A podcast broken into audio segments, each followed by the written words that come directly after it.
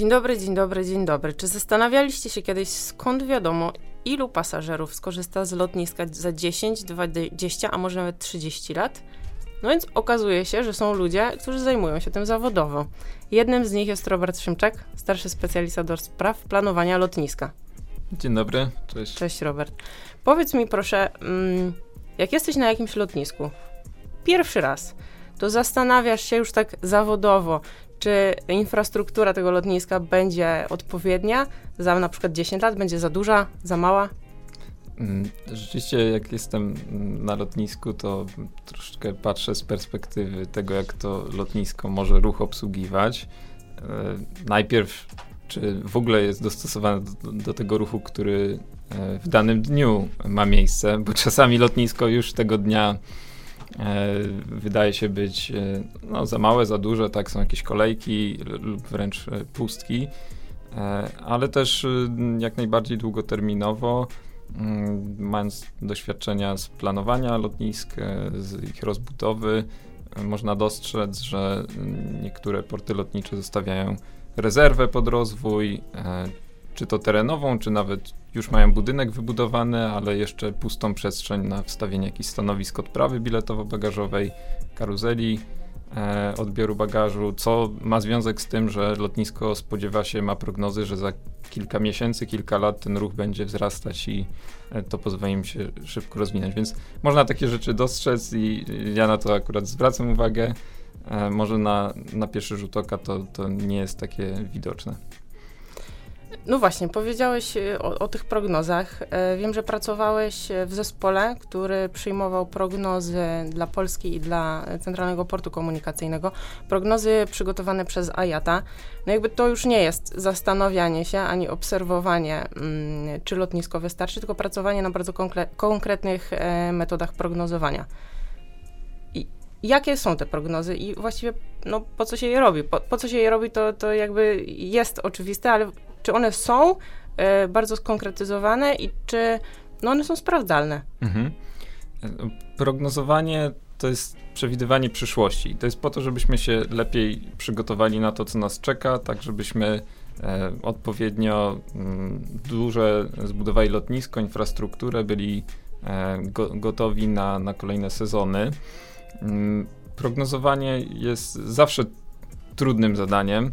E, teraz w ostatnich latach to już w ogóle szczególnie, ponieważ e, trwa jeszcze, czy kończy się pandemia COVID-19, to, to było takie duża zmienna.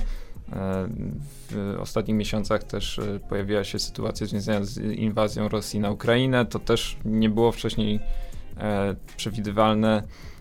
I, I, tego typu elementy powodują to, że, że to prognozowanie jest trudne. Ale jak pokazują nawet doświadczenia z przeszłości, kiedy różne kryzysy mniejsze czy, czy, czy porównywalne, czy, czy inne zdarzały się, e, prognozy krótkoterminowe, średnioterminowe w horyzoncie kilku miesięcy, roku, dwóch lat, to jest coś, co jest bardzo narażone na takie nagłe, krótkie zdarzenia, ale prognozy długoterminowe już e, dużo lepiej pozwalają nam przygotować się na przyszłość i chociaż są jakieś wahnięcia tego ruchu, E, w jakimś okresie jest ten ruch większy czy mniejszy, to e, w dłuższej perspektywie no, takie prognozy pozwalają się przygotować i, i zwykle gdzieś wokół tej linii trendu e, się zgadzają. Przy prognozowaniu się tworzy różne scenariusze, no bo nawet teraz e, właśnie, kiedy się dokładnie pandemia skończy, e, tego jeszcze nikt nie wie, już w Polsce w zasadzie powoli ten temat E, znika, tak, e, te wszystkie obostrzenia e, zostały zniesione, no ale jeszcze niektóre kraje, Azja, która też jest ważnym rynkiem, dalej, dalej ma te obostrzenia, więc no to, to było prognozowane, szczególnie, że Ayata te opracowanie szykowała pod koniec ubiegłego roku, kiedy no, w dalszym ciągu pandemia jeszcze trwała, to, to było istotne. No właśnie, ja tu ci przerwę, dlatego że um, prognozy, tak jak powiedziałeś, są sprawdzalne w długim okresie czasu, tylko chyba takie sytuacje jak COVID czy no, konflikt zbrojny za naszą wschodnią granicą nie są do przewidzenia, ale może są jakieś sposoby ym, założenia takich ryzyk w prognozach. Jak najbardziej. I y, tu właśnie y, jest kilka metod w ogóle prognozowania ruchu. Które mogą pomóc zaradzić i przygotować różne scenariusze na, na tego typu sytuacje. Mm, standardowo prognozy mm, tworzy się w oparciu o takie metody ilościowe, czyli po prostu związane z matematyką, modelami, analizą jakichś e, historycznych danych, czyli są na przykład modele regresji e, ekonometryczne, czyli powiązane z rozwojem gospodarczym, PKB, demografią, takimi elementami. To jest takie bardzo klasyczne podejście. E, do, do czasu wybuchu tego typu e, epidemii, konfliktów zbrojnych e, do 2019 roku, no to absolutnie podstawa każdej, każdej prognozy. Są różne też z tym związane metody analizy szeregów czasowych, czyli tego jak sezonowo co roku zimą jest niższy ruch, w lecie jest wyższy. Na niektórych lotniskach to się co roku powtarzało, nagle pandemia, no to już się wszystko zmieniło. E, więc to są takie metody bardzo tradycyjne, e, ale są też e, metody m, mm, jakościowe, czyli bardziej już związane z taką wiedzą ekspercką, badaniami też rynku, jakimiś ankietowymi. Mm, I tu Ayata przy przygotowaniu tych prognoz dosyć dużo musiała poświęcić uwagi tego typu metodom, bo no nie było dobrych doświadczeń e, związanych z tak dużą pandemią w naszych czasach, tak? Więc trzeba było e, przeanalizować, e, no już mając jakieś dane za 2020 rok, początek 2021, E, jak ruch lotniczy reaguje na zwiększające się, zmniejszające się obostrzenia, kiedy jest fala pandemii, że jest jesienią, na wiosnę była tak, więc to pozwoliło trochę zaprognozować ten ruch.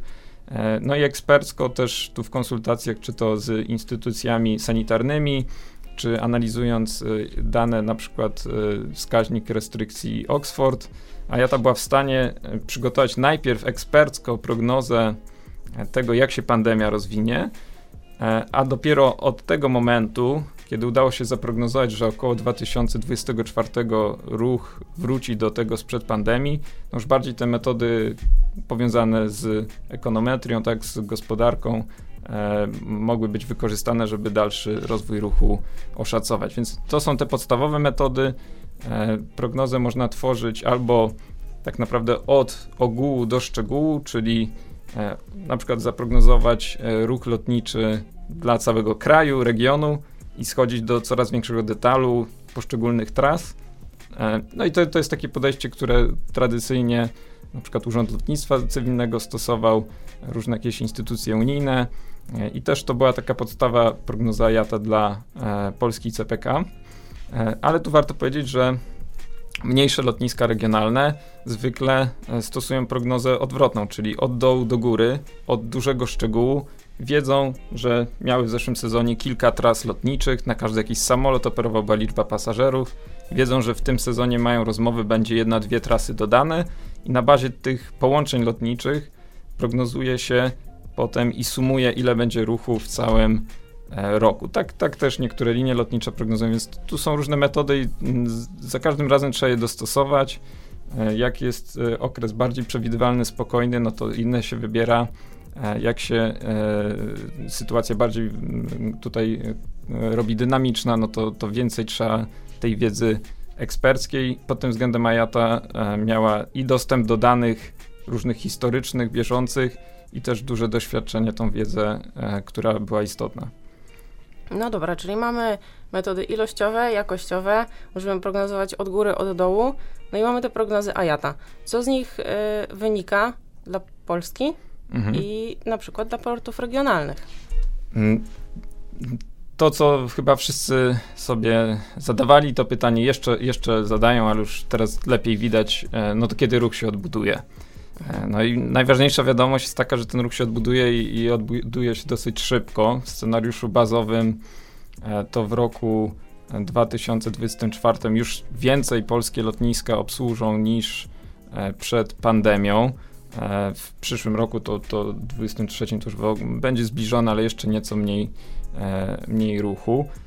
No i teraz chyba już jak, jak mamy okres po, po tych restrykcjach, jest wiosna, tak, ruch się odbudowuje, e, no to widać, że, że mają szansę się zrealizować te, te, te prognozy. E, kolejna informacja jest taka, że polski rynek ma duży potencjał długoterminowy. Czyli my podróżujemy w dalszym ciągu dużo rzadziej niż e, statystyczny obywatel Unii Europejskiej, szczególnie jakiś obywatel państw Europy Zachodniej.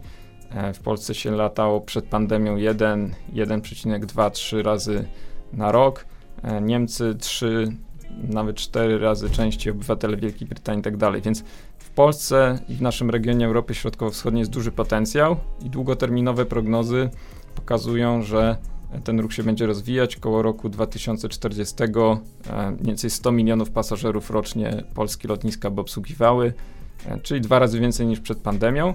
No i to, co jest ważną tu informacją, to że mm, w dalszym ciągu większość ruchu będą obsługiwały porty regionalne.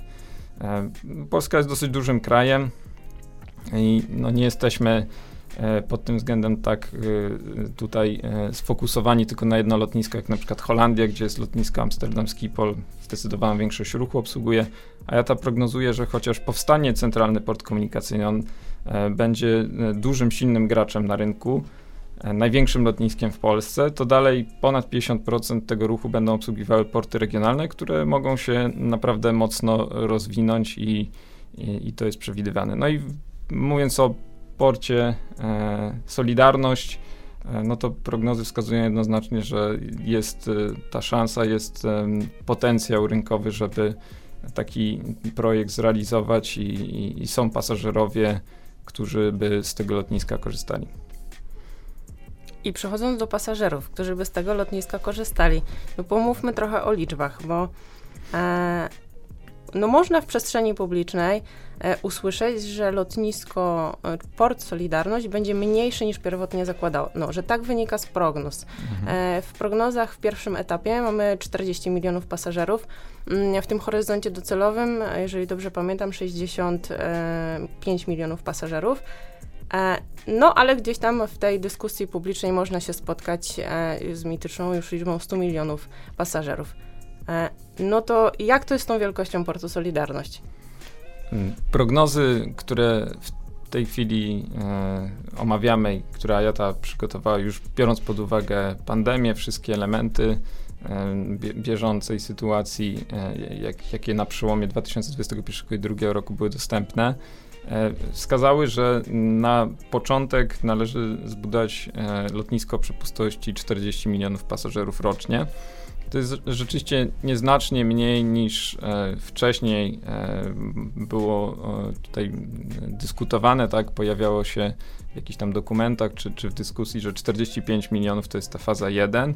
E, No to wynika po prostu z racjonalizacji tej inwestycji, dostosowania do, do tego, co jest e, prognozowane.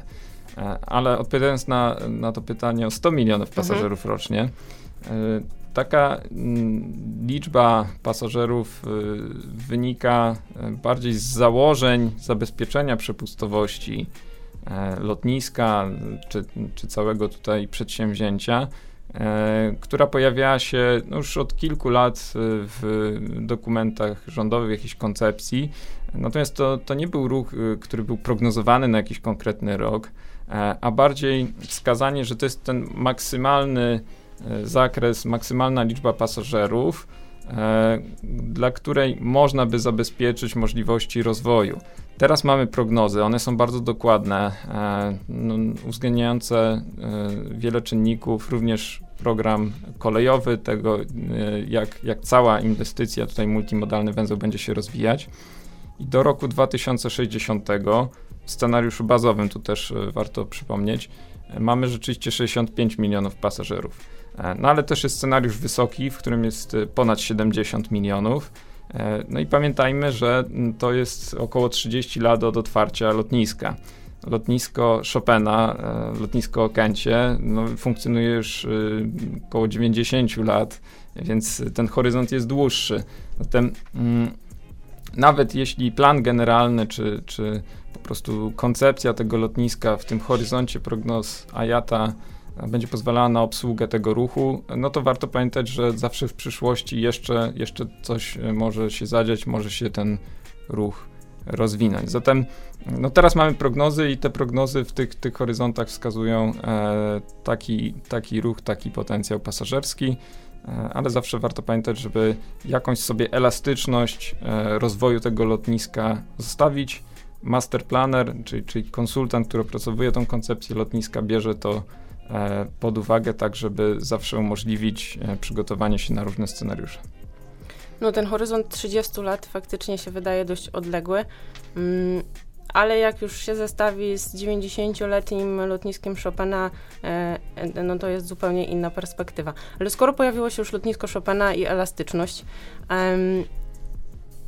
i 40 milionów pasażerów w pierwszym etapie, czy to lotnisko Chopina nam nie wystarczy? Lotnisko Chopina ma swoje już e, ograniczenia. No, po prostu mm, funkcjonuje w długim przez długi czas e, bezpośrednio e, w mieście, tak, w, w obrębie Warszawy. W tej chwili są zarówno dzielnice mieszkaniowe dookoła, jak i też drogi, różne obiekty. I mm, w związku z tym lotnisko Chopina ma pewne ograniczenia. To są na przykład ograniczenia środowiskowe.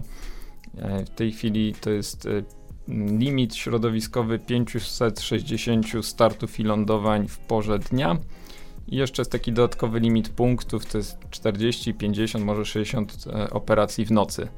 E, przy czym to nie jest w samym środku nocy, bo e, od 23.30 do 5.30 rano jest w ogóle zakaz planowania lotów, więc to jest też kolejne ograniczenie.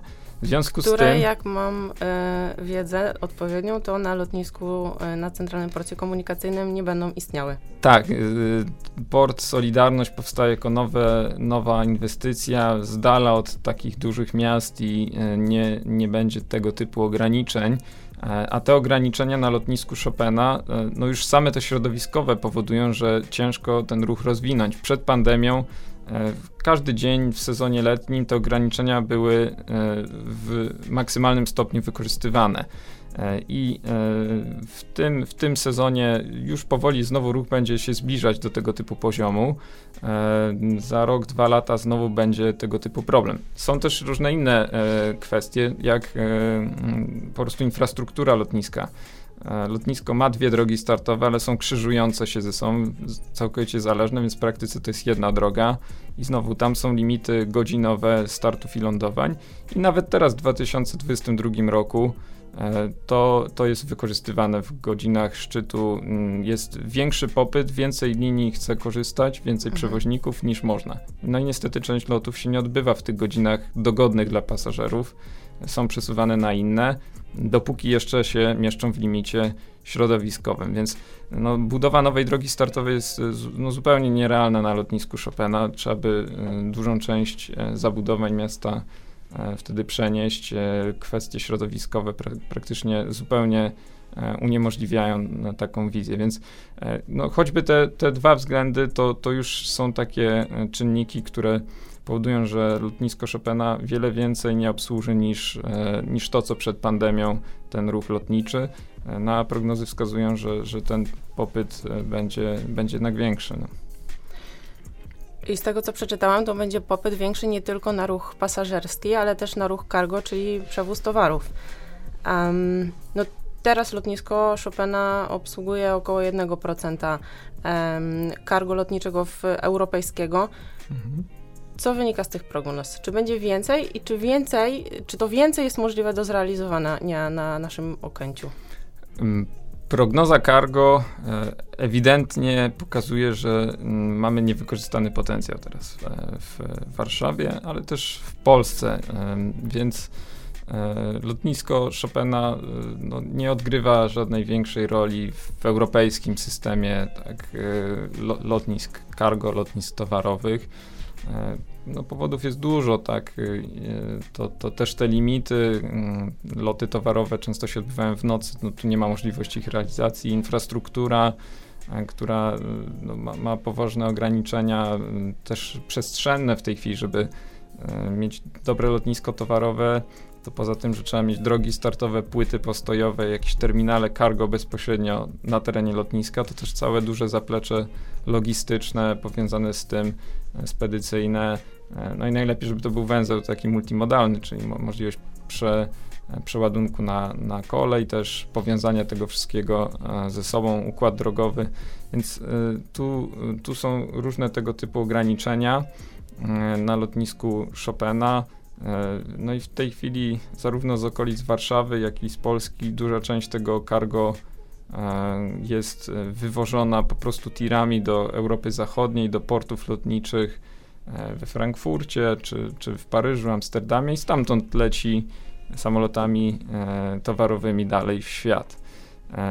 Port Solidarność może ten potencjał uwolnić, czyli E, nie będzie tych ograniczeń e, środowiskowych, przepustowości. Infrastruktura będzie mogła być w pełni dostosowana do obsługi dużego cargo, ale też e, każdej innej wielkości przeładunków.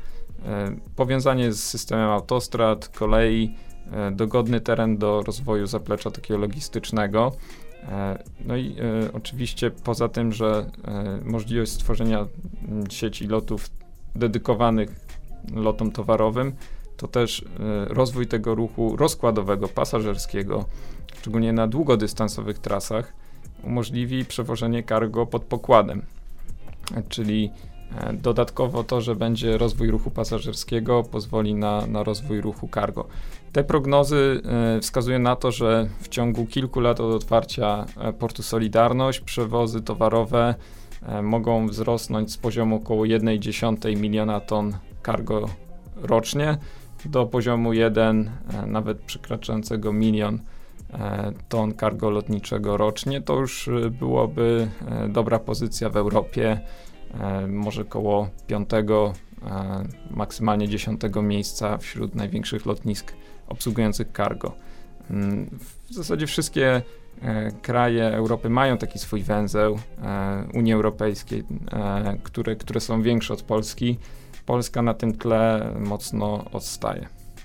I to wynika z tych ograniczeń, upraszczając oczywiście, z tych ograniczeń infrastrukturalnych. E, no nie tylko, bo e, e, właśnie ograniczenia infrastrukturalne, ale też to, że po prostu od wielu, wielu lat ten system transportowy w Europie Zachodniej był dobrze rozwinięty i po prostu przejmował co, co nowe towary, które Polska generowała, bo my na skali europejskiej całkiem e, mamy e, dużo powierzchni magazynowej, dużo wytwarzamy towarów.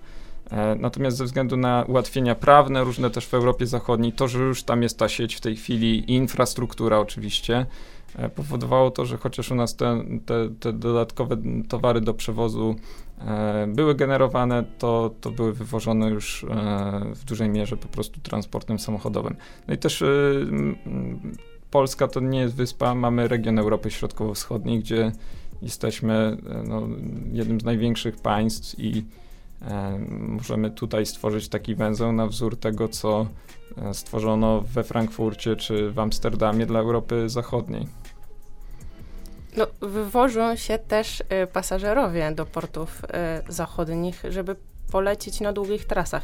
Czy, czy to jest tak zwany ruch y, transferowy, którego u nas teraz nie ma, bądź jest w bardzo ograniczonym stopniu, mm, a IATA prognozuje jego wyraźny wzrost. Co to w ogóle jest ten ruch transferowy mm, i dlaczego on teraz nie ma możliwości się rozwinąć, ale w przyszłości już tak? E, ruch transferowy to, to inaczej przesiadkowy, czyli e, kiedy pasażer podróżuje mm, między dwoma lotniskami, dwoma miejscami, ale po prostu po drodze zmienia samoloty, przesiada się. Czyli na przykład leci z Nowego Jorku do Warszawy, w Warszawie się przesiada i dalej leci do Budapesztu, powiedzmy. E, to, to z perspektywy naszego e, warszawskiego lotniska byłby pasażer transferowy. E, do wybuchu pandemii na lotnisku Chopina mocno te przewozy transferowe rosły. W 2019 roku kilka lat po w zasadzie w ogóle za, rozpoczęciu realizacji tego typu oferty, bo, bo wcześniej ona była żadna czy znikoma, jeszcze do jakiegoś 2012-2014 roku, to, to była bardzo niewielka, mm, to lotnisko Chopina obsłużyło ponad 30% ruchu e, w ruchu transferowym, czyli z 18 pół miliona pasażerów obsłużonych, niecałe 6 milionów to był, byli pasażerowie transferowi mimo tego, że lotnisko Chopina nigdy nie było stworzone jako lotnisko przesiadkowe, ani terminal nie był pod to planowany, ani też układ dróg startowych nie jest pod to stworzony, bo żeby przesiadać się, no to trzeba mm, mieć możliwość wylądowania wielu samolotów w krótkim czasie, przesiadek i odlotu. Czyli jak rozumiem, dla ruchu transferowego jest potrzebna specjalna infrastruktura, tak w terminalu, jak i w tej przestrzeni dla samolotów. Tak, zdecydowanie tak. To, to znacznie poprawia tego typu ofertę i umożliwia w ogóle rozwój tego ruchu. E, a Jata mm, przyjrzała się temu, jaki jest potencjał e, tego typu ruchu. E, w tej chwili mm, to jest głównie ruch przesiadkowy w Europie, z Europy Środkowo-Wschodniej do Zachodniej i też przesiadki do Ameryki Północnej w mniejszym stopniu do tej pory ten ruch przez Warszawę był do Azji też realizowany. Natomiast jest bardzo duży potencjał tego, żeby właśnie ten ruch między Europą Zachodnią, naszym regionem do Azji dalej rósł. E, takie rynki jak e, Indie, czy też e, Chiny, Azja Środkowo-Wschodnia z grubsza, tam, tam będzie bardzo duża dynamika wzrostu ruchu. E, I te, e, ten, ten ruch będzie czymś nowym, wartością taką dodaną. E, Azja Środkowa, też Uzbekistan, Kazachstan, tego typu mm, kraje. Więc ten, ten ruch będzie rósł. Nasz region będzie też rósł w siłę, czyli Ayata mm, spodziewa się, że mm, to, jak często lata się w Polsce, w krajach sąsiadujących tutaj, e, to będzie dwa, może nawet trzy razy częściej niż do tej pory w horyzoncie kilkudziesięciu lat. E, zatem mm, rosną nam, mm, rośnie nam baza tych klientów e, i Ajata się przyglądała, jak te potoki mogą wyglądać. Z perspektywy portu Solidarność jest duża szansa na to, żeby właśnie taki ruch transferowy nie tylko do Ameryki Północnej, ale też do Azji, na Daleki Wschód, ale do Indii obsługiwać. E, też ten ruch stamtąd do Ameryki Północnej, czy takie długie bardzo trasy z przesiadką, jesteśmy dosyć dogodnie e, położeni. No i oczywiście loty w naszym regionie. E, oczywiście można powiedzieć, że w ostatnich latach na sile zyskiwały połączenia bezpośrednie między mniejszymi lotniskami regionalnymi też i że może taka oferta przesiadkowa niekoniecznie E, jest e, czymś e, atrakcyjnym, ale z drugiej strony, jeśli Port Solidarność dzięki tego typu ofercie zaoferuje możliwość lotu kilka razy dziennie, nawet na wielu trasach, to wydaje się, że to będzie mm, jednak bardzo mocna, silna oferta konkurująca z tym, jak jest jakieś połączenie bezpośrednie tylko raz, dwa razy w tygodniu. Więc przechodząc do tego, co Ayata prognozuje, Krótko po otwarciu portu Solidarność to, to będzie ponad 10 milionów pasażerów transferowych rocznie, mm, kilkanaście. E, mm, to jest więcej niż na lotnisku Chopina, powiedzmy dwukrotnie, czy, czy nawet nieco jeszcze e, więcej. No ale pamiętajmy, że lotnisko Chopina no nie, nie jest takim hubem transferowym, nie było pod to tworzone. E, cały potencjał rynku ma rosnąć. E, no i to, że to będzie nowe lotnisko z dogodną ofertą, z możliwością właśnie stworzenia takich e, szybkich przesiadek jest dużą korzyścią. Dlaczego ten ruch transferowy jest istotny? Bo on pozwala otworzyć różne trasy niszowe. E, bez tego typu połączeń, e, no to tylko tam, gdzie rzeczywiście ruch z do Polski jest wystarczająco duży, miałaby zasadność, e, miałby zasadność otworzenia jakichś połączeń lotniczych. Gdy mamy ruch transferowy, no to nawet jeśli tych pasażerów bezpośrednich jest niewielu, ale te przesiadki wzajemnie się napędzają, no to mm, Polska, Polacy mogą zyskać dostęp częstych połączeń do różnych bardzo egzotycznych też destynacji. E, no i to, to może sprzyjać temu, żebyśmy my łatwiej się tam dostali, e, polecieli w celach biznesowych, turystycznych, na wakacje. Dlatego warto się o ten ruch starać. Czy te prognozy są wysokie w tym zakresie? No, mm, trzeba popatrzeć też na inne lotniska i na, na to, co się dzieje dookoła nas te kilkanaście milionów pasażerów ruchu transferowego to jest dużo mniej niż Frankfurt przed pandemią obsługiwał. To było 30, mniej więcej 5 milionów pasażerów przesiadkowych rocznie. Amsterdam 25, 27, nawet Helsinki 9-10 milionów obsługiwały, czyli dużo więcej niż Warszawa. A mm, co w perspektywie 10, 20, 300 lat się wydarzy, no to e, już, już też powoli widzimy w Europie Zachodniej kolejne lotniska mają problemy z rozbudową. E, w Paryżu chciano zbudować nowy terminal, e, no ale nie ma zgody środowiskowej. W Wielkiej Brytanii Heathrow chce cały czas budować trzecią drogę startową, ale jest to bardzo trudny proces. Limity środowiskowe, Frankfurt, zakaz operacji w nocy, więc tamte lotniska też wiele się nie mogą rozwinąć, bo są po prostu blisko miast, blisko zabudowy. E, no, a ponadto są już i tak w, w rejonie, gdzie, gdzie ten ruch e, jest w miarę dojrzały. My jesteśmy dalej w tym regionie, gdzie lotnictwo może, może się mocno e, rozwijać, więc no jest duży potencjał na tego typu infrastrukturę, tego typu hub. Turcja mm, zbudowała nowe lotnisko w Stambule i no, w tej chwili ten hub się bardzo szybko rozwija, więc pokazuje, że jak, jak się stworzy taką infrastrukturę, w, w takim rynku, który ma potencjał, to, to można to szybko rozwinąć i, i taki popyt zagospodarować. Czyli płyną z naszej rozmowy dwa takie główne wnioski. Po pierwsze, z dużym potencjałem no, w każdym rodzaju ruchu, i tym pasażerskim, i tym cargo, i transferowym, i dla lotnisk regionalny, regionalnych, czy to tak naprawdę są korzyści gdzieś tam dla gospodarki, a drugi, nie, no to możliwość nowych kierunków, czyli korzyści dla indywidualnego każdego pasażera. Tak, dlatego ja też bardzo kibicuję temu projektowi, bo, lubię latać, lubię podróżować i, i, i widzę szansę, żeby tutaj e, zgodnie z prognozami IATA, które są naprawdę wnikliwe, na, na, najbardziej szczegółowe opracowanie w historii polskiego lotnictwa tutaj prognostyczne, e, żeby mm, tą y, możliwość, tą szansę wykorzystać i żebyśmy wszyscy mieli tutaj e, łat, łatwość podróżowania. Cieszy też to, że będzie e, ruch lotniczy wracał już niedługo po pandemii. Tu niestety muszę postawić kropkę, e, choć temat prognoz i, i, i, temat lotnisk jest no, tematem rzeka, pewnie moglibyśmy rozmawiać jeszcze bardzo długo, mm, ale być może będą to tematy na kolejne odcinki. Jeżeli są takie tematy, o których chcielibyście, żebyśmy porozmawiali, to ja zapraszam e, do wysyłania informacji na maila podcasty.pk.pl i na pewno o tym porozmawiamy. A Tobie dziękuję za poświęcony czas i e, rozmowę. Dziękuję. To był podcast. Cześć, pogadajmy konkretnie.